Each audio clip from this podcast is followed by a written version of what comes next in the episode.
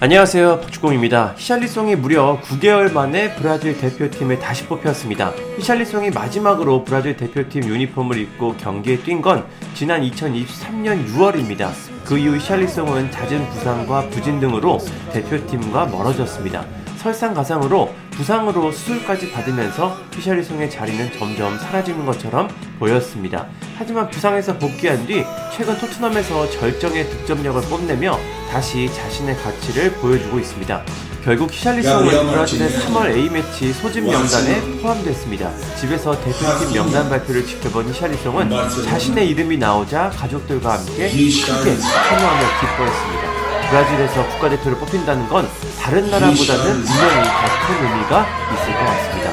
브라질은 3월 23일 잉글랜드, 26일 스페인과 친선전을 치릅니다.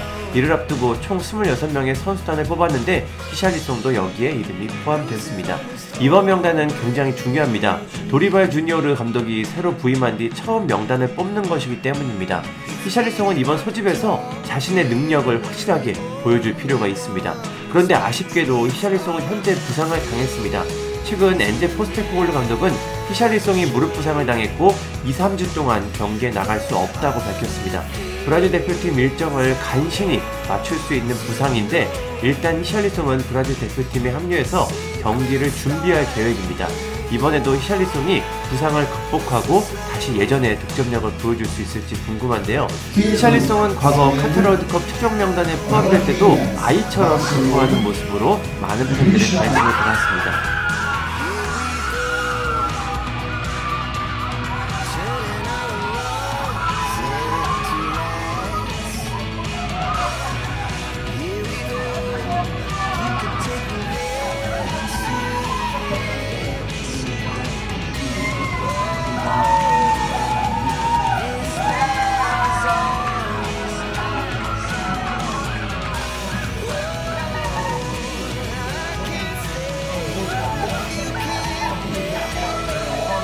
이번에도 진심으로 기뻐한 히샤리송이 브라질 대표팀에서 어떤 활약을 할지 기대해 보겠습니다.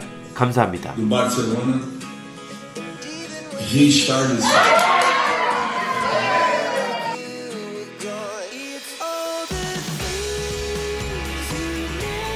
구독과 좋아요는 저에게 큰 힘이 됩니다.